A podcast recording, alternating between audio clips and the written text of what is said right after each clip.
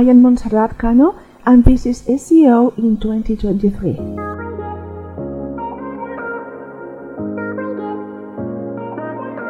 Montse, what is your number one SEO tip for 2023? My number one tip for SEOs in 2023 is audit your website frequently during the year to help you be more strategic.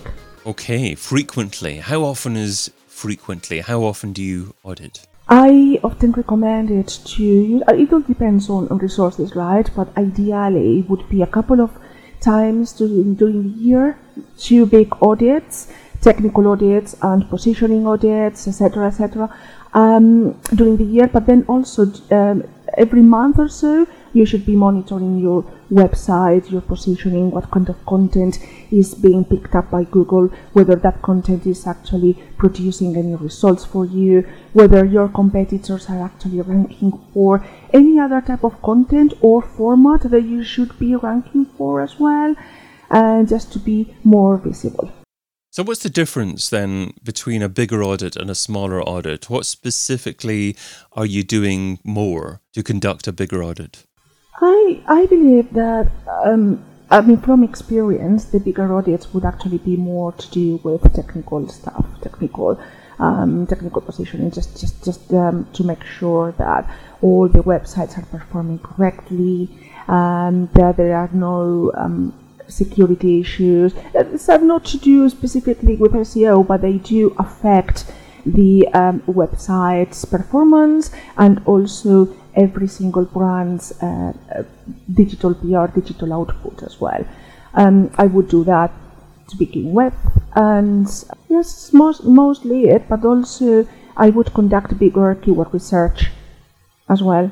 Um, a bigger a bigger audit into what exactly it is that you have been doing during the year in terms of uh, keywords that you should be ranking for, that they are not uh, producing any benefit or rendering any benefit anymore, etc., etc. Those, those, mostly those things. Okay, uh, interesting. So you're saying conduct a bigger set of keyword um, research or refresh your keyword research every every six months or so. So that's that's an interesting part of it. But you also initially talked about um, the importance of auditing the technical health of your website, the the speed of your website, things like that. So if you work in a large organization, then should you be working in conjunction with an IT department to get this audit done and hopefully get them involved in it as well? Oh, definitely. SEO is not um, an area where you have to work in isolation, and it is terribly important that you do work with other departments, and you should actually be very good friends with the um, IT department, the developers, uh, who will actually help you with the more um, technical aspects that they are um, ex- experts in. So, for example, you can you can audit the website with your crawlers of choice, Sitebulb, Majestic, etc., etc., and um, you could um, and you could see perhaps things that might actually be not um, appropriate. That, for example, HTML um, or um, tags that are breaking the head. These are tips that you could actually give your developers um, so that they could look into them. Perhaps they are not as important as you think, as SEOs they are, but maybe they do think they are, or the other way around. So this is just uh, a way for you to help them to uh, monitor the, the, the, website as well. So just to help them do their work, and then at the same time, um, it does affect in your in your own work too. So, from the audits that you conduct, then, um, what typically are you finding which are quick wins to improve the speed of a site? It's typically typically to do with um, with with images. Images are typically the the kind of things that you would look into. One of the first things that you would look into as well. Sometimes these these images are just too big and they and they are not necessarily they don't really need to be that big at all. So why why having them? I think um, I think compressing them compressing them would be an option, a very good option. But I also have to say that looking into the images of the websites after an audit is a project by itself. because of the amount of images and graphics that we tend to use onto um, the different websites. Um, it doesn't really matter whether it's e-commerce, whether it's SaaS products, etc., etc. It doesn't matter. We tend to use a big number of images, and um, and it's important. It's important that they are compressed, but then at the same time, it's it's, it's a whole. It's a big, big job. For this reason, as just tapping into what you said back on a, on a previous question, you need to work with designers. You need to work with um, developers as well to do this. So, are CMS systems getting better at doing things like automatically changing the quality and file size of images, compressing images? Or is this something that really still has to be done on a manual basis? Um, do you have to automatically or, or crawl audit to see what images where are too big on your site every few months? I think, from my experience, a manual audit is still still necessary. Um, I also believe that there are very cute, um, very good CMS and very good add-ons out there who can help you, some plugins who can help you, that can, can help you with your uh, website audits in different ways, and this is one of them.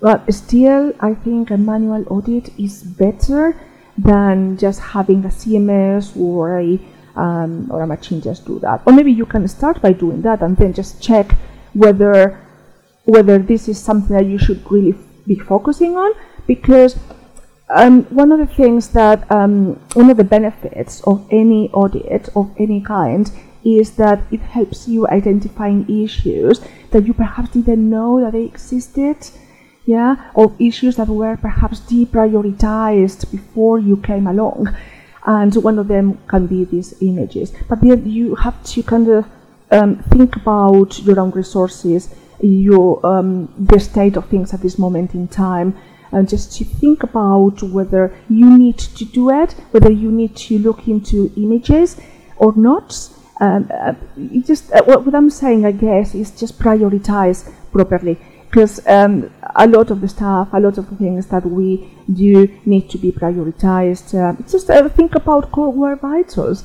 Yeah, when they came along, everybody was like, well, we need to look into core web vitals. However, that includes images, by the way. However, sometimes looking into web vitals and fixing certain things can actually break others, so you have to be really, really careful. And you need to be able to prioritize and deprioritize accordingly. Yeah, and this is another reason why you need to audit because sometimes you deprioritize things that after a while they become a priority. So you have to understand understand what you have to do at that moment in time. So you talk about doing a manual audit, but obviously you use software to do this. So what's your favorite software for doing audits at the moment?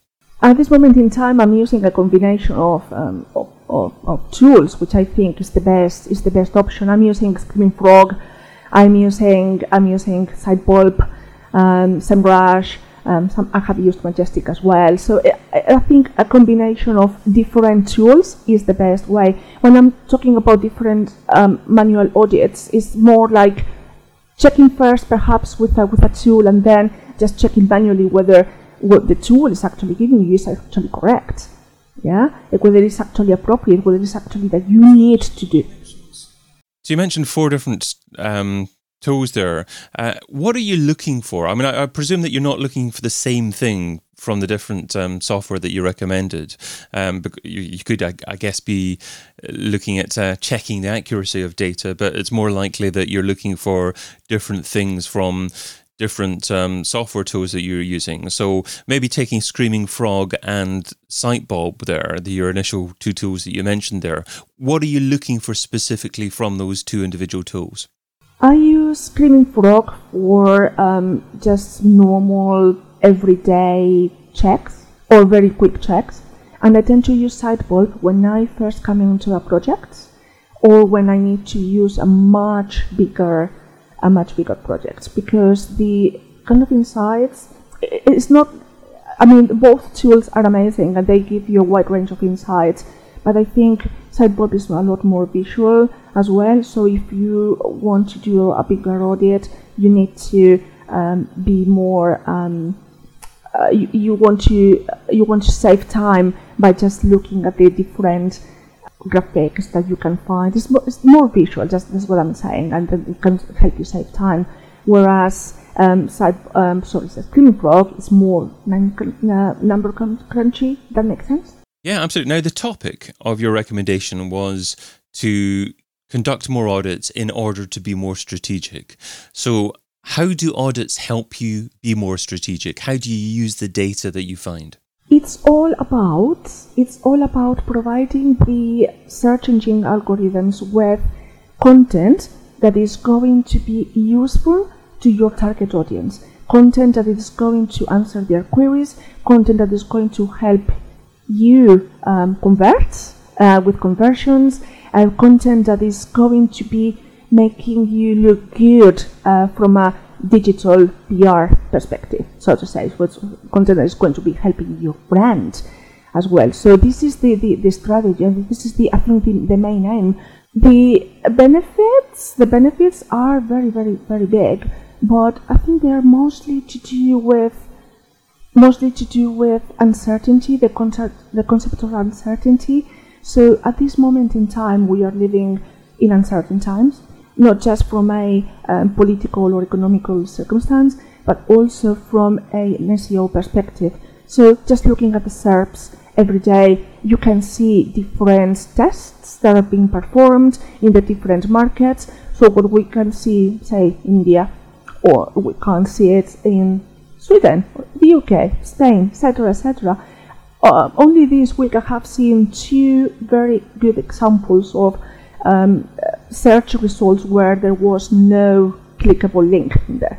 And they are not time and dates, but they are that, that kind of that kind of format, and that is really really interesting. I don't know whether that is a test or what, but it's this is something that you need to be prepared for. So so yeah, it's in a way, audits will actually help you to be more prepared for um, whatever might happen, any algo updates, any um, just just like the medics, etc., etc. Um, it will help you with the uncertainty of times as well, because at this moment in time, what all that all that we know about is our brand, our website, our output, etc., etc., and th- that we need to master. That is very very important for us to master our audience. How is our audience performing? Oh, I'm sorry, not performing. Um, interacting with our content where are they clicking, what kind of formats they prefer, etc., etc. And that is something that again we need to master because without that we are absolutely nothing. I mean, just imagine the the, the algo updates or the weight that um, Google is actually putting on trust, authority, etc., etc. We, we just need to be prepared for that. So, um, when you do an audit, it, it can help you it can help you understand what is your current state and then can help you prioritize and plan ahead for the year. What it is exactly that we need to do to stand out on the SERPs? Is it this kind of content? Is it this kind of keywords? Because the kind of keywords are not performing well. Is this something that we need to improve, etc., etc.? And also, there might be ongoing projects at this moment in time that we can inform with that as well. For example, again, Core Web Vitals. Maybe we were looking into Core Web Vitals as a side project, yeah? And maybe just because we did have a little bit of time, but maybe after an audit, we realized that we are not ranking for a type of content that our competitors are ranking for. So we need to kind of maybe shift priorities in there.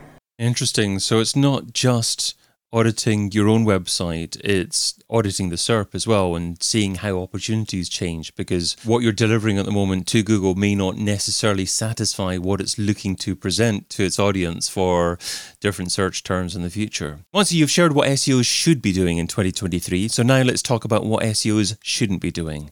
What's something that's seductive in terms of time but ultimately counterproductive? What's something that SEOs shouldn't be doing in 2023? Well, I have been talking about content all, all along and to help you be more strategic and everything, but also producing more and more content just for the sake of producing content, which I know many brands are actually doing, is counterproductive. completely counterproductive. It it basically um, doesn't help with your resources. Um, the satisfaction, work satisfaction, is not is not just not there because you are pressed for time, and I've been there a few times. And also, you don't just have the time to measure the importance of that content, how those um, how your uh, how your audience is performing oh sorry how, your audience is interacting with that content whether they are clicking on it whether they are leaving their data whether they are basically buying something for, for you. It's, it's very it's very important that you actually do that. And with content being published every week is not is not perhaps the best option. So you have to be more strategic about content just like about everything else really.